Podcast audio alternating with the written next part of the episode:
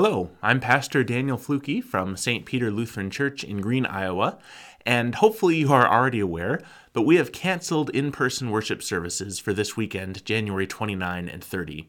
And I do want to let you know that Micah, Kristen, and I are all feeling much better after a week at home with COVID, and in a couple days we'll be ready to be around people again. But it made sense to not have worship this weekend with enough people in the congregation, including me, who've been dealing with COVID and are quarantining right now. So, thank you for joining me for an online worship sermon video. I'm recording here at church, but there's nobody else around, nobody else in the building right now. I want to invite you to go ahead and say hi in the comments. It's nice to see who's here with us today. And I hope that all of you are staying healthy, or if you're one of the other people in the congregation, and I know there are several, who've been dealing with COVID this week, I hope that you're feeling better. If there's anything uh, that I or anyone else can do f- to help you, um, send me a message, call the church office. We'd love to help. At the beginning of the year, so a few weeks ago, I noticed that we would have three weeks in a row of assigned readings from 1 Corinthians, and all of them are focused on how the church is the body of Christ, this image Paul uses and the church as the body of Christ seemed like a great topic to focus on leading up to our annual meeting, which was supposed to be today. So 2 weeks ago, I talked about the promise in 1 Corinthians chapter 12, the first half of the chapter, that God has given each of us a variety of spiritual gifts, and in the church are all the gifts we need for the mission God calls us to. Then last week, we heard Paul continue by comparing the church to a physical body, the body of Christ. And he talked about how each part of the body is important. The eye can't say to the hand, I don't need you. Or if the whole body were an eye, where would the sense of smell or hearing be? He talked about each person in the church is needed.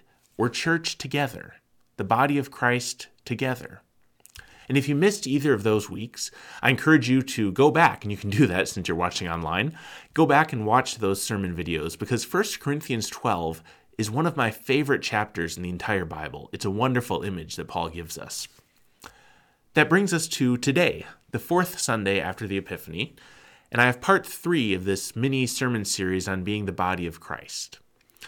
So, my intention was that chapter 13 would be a great reading for us leading right into our annual meeting. But for the second week in a row, or second year in a row, we've canceled in person worship. We've postponed the annual meeting by a week. Last year it was for weather. This year it's for COVID. The weather is actually really nice this weekend. But for the second year in a row, here's an annual meeting sermon without the annual meeting. And it took us two weeks, like I said, to get through chapter 12, but chapter 13 of 1 Corinthians is much shorter. And you're probably familiar with at least some of these verses. See if it sounds familiar. Here's today's scripture reading, chapter 13 of Paul's first letter to the church in Corinth. Paul writes If I speak in the tongues of mortals and of angels, but do not have love, I am a noisy gong or a clanging cymbal. And if I have prophetic powers and understand all mysteries and all knowledge, and if I have all faith so as to remove mountains, but do not have love, I am nothing. If I give away all my possessions, and if I hand over my body so I may boast, but do not have love, I gain nothing. Love is patient, love is kind, love is not envious or boastful or arrogant or rude. It does not insist on its own way. It is not irritable or resentful. It does not rejoice in wrongdoing, but rejoices in the truth. It bears all things, believes all things, hopes all things, endures all things. Love never ends. But as for prophecies, they will come to an end. As for tongues, they will cease. As for knowledge, it will come to an end. For we know only in part, and we prophesy only in part. But when the complete comes, the partial will come to an end. When I was a child, I spoke like a child, I thought like a child, I reasoned like a child. When I became an adult, I put an end to childish ways. For now we see in a mirror dimly, but then we will see face to face. Now I know only in part, then I will know fully, even as I have been fully known. And now faith, hope, and love abide, these three, and the greatest of these is love. This is the word of the Lord. Thanks be to God.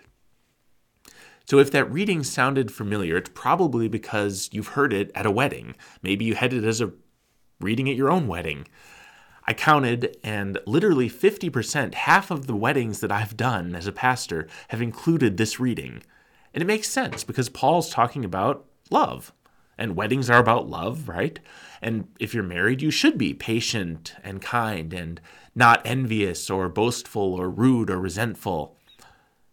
But Paul is not actually talking about marital love here. This reading is great for weddings, and that's fine.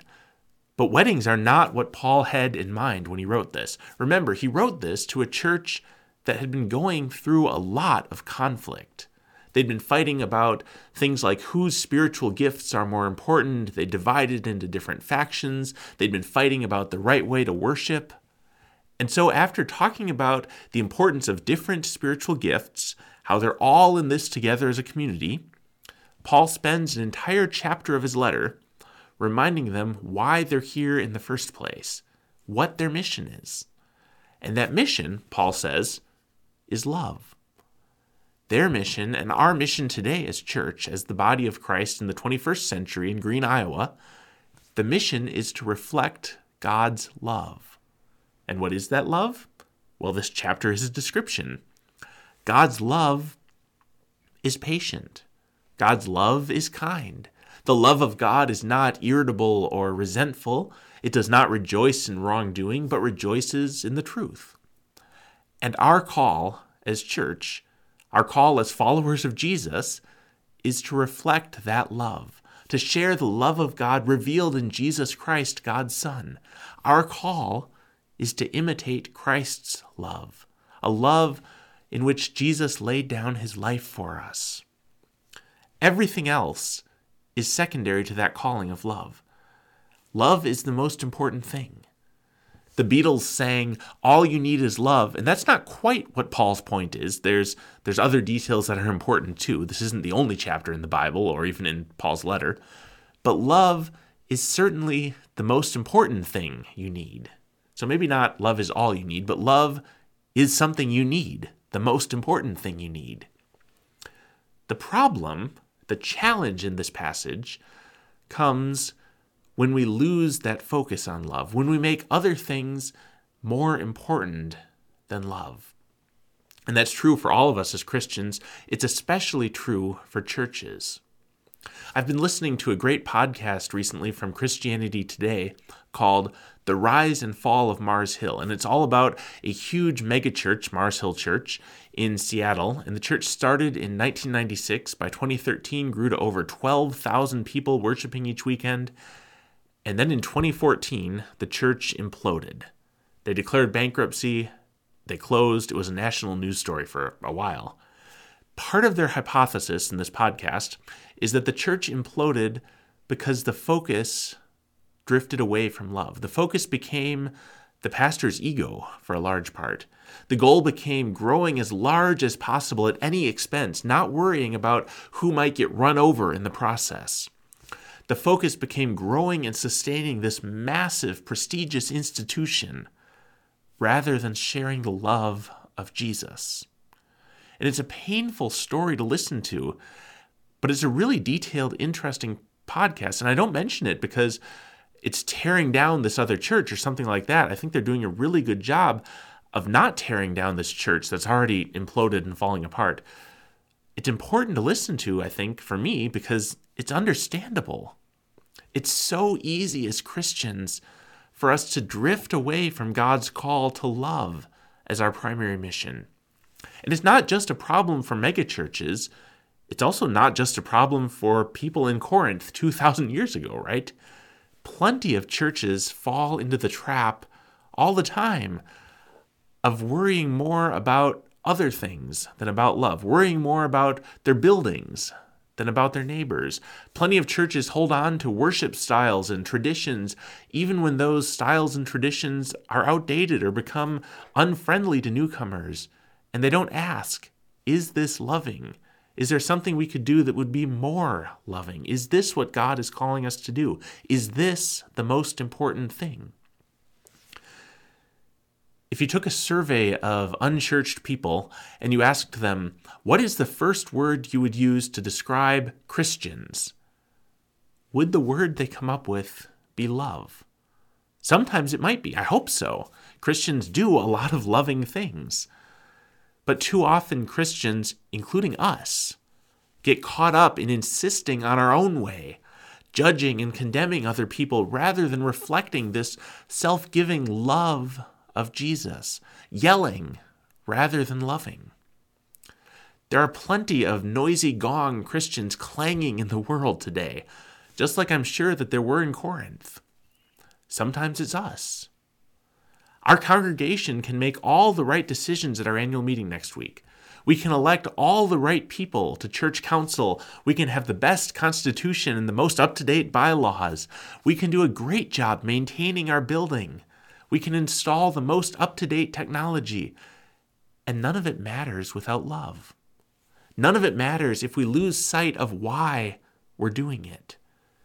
We are here because God has loved us so that we can share the good news of God's love with our neighbors and with the world. I hope that you will give an offering this week. That's one of the challenges whenever we have to cancel in person worship, and January is always a low month for offerings anyway.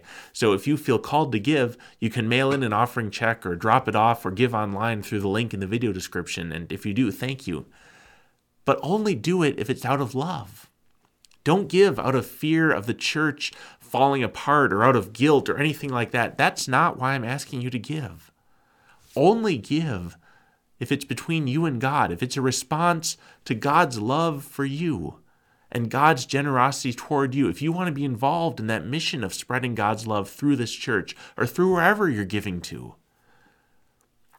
Paul Paul talks about all these great spiritual gifts like teaching and prophesying and speaking in tongues, and I would count giving and generosity in there too. But none of it, he says, serves God's mission if it's not done in love.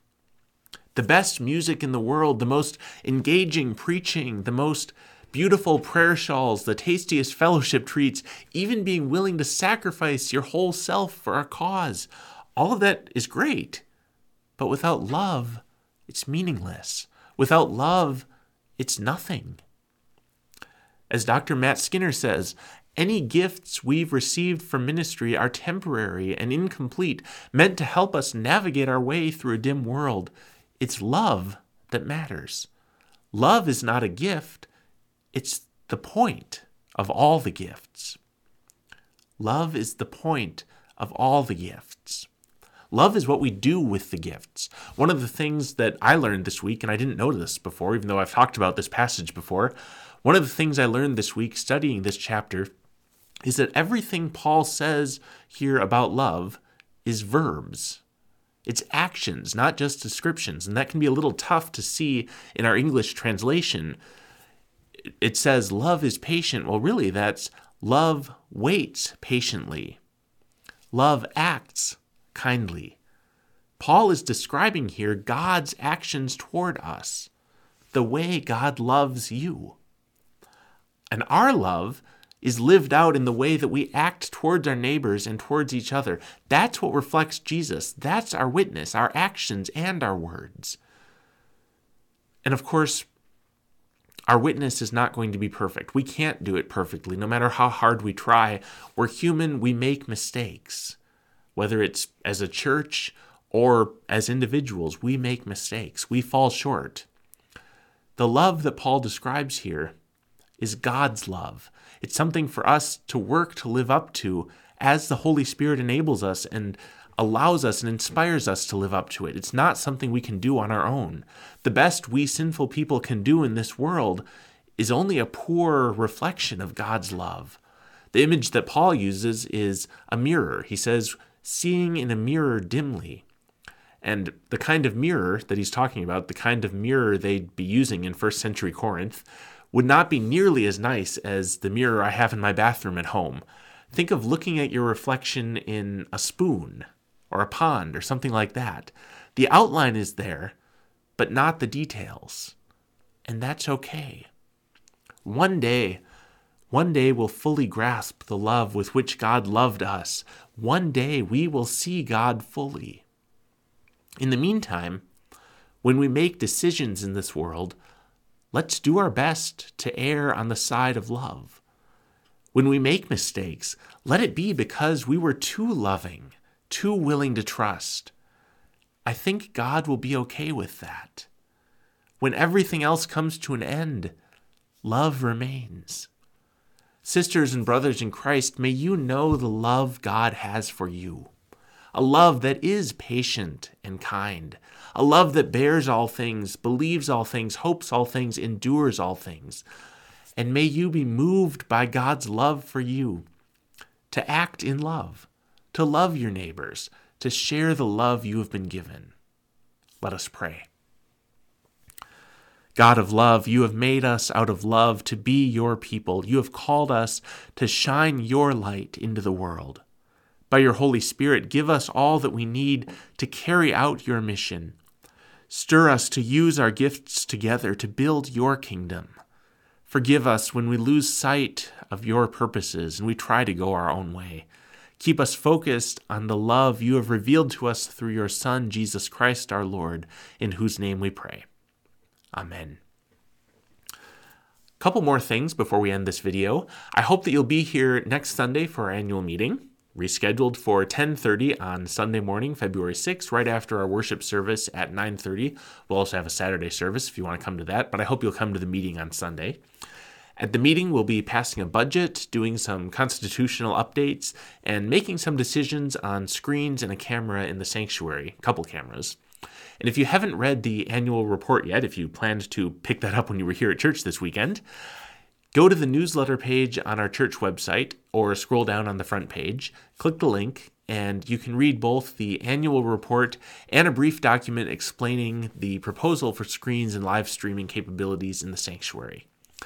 I will mention as well right now that if you have not yet signed up to be part of our church directory, please call the church office to get signed up. The online sign up is closed on Saturdays and Sundays with the thought that we'd have people signing up in person in worship. Uh, so you can't sign up online right now, but call the church office, leave a message. Robin can call you back um, and get you signed up, or go to the website on Monday. Finally, I will be out of state for the next two weeks. I'll be at I'll be with family this weekend, and then I'll be in Minneapolis at the ELCA's Youth Ministry Extravaganza continuing education event. So there will not be an online sermon video for the next two weekends, since with our current setup, I'm the only one putting that together. So I will see you in three weeks online on February 20th. Now, receive the benediction. May the Lord bless you and keep you. May the Lord's face shine on you with grace and mercy. May the Lord look upon you with favor and give you peace.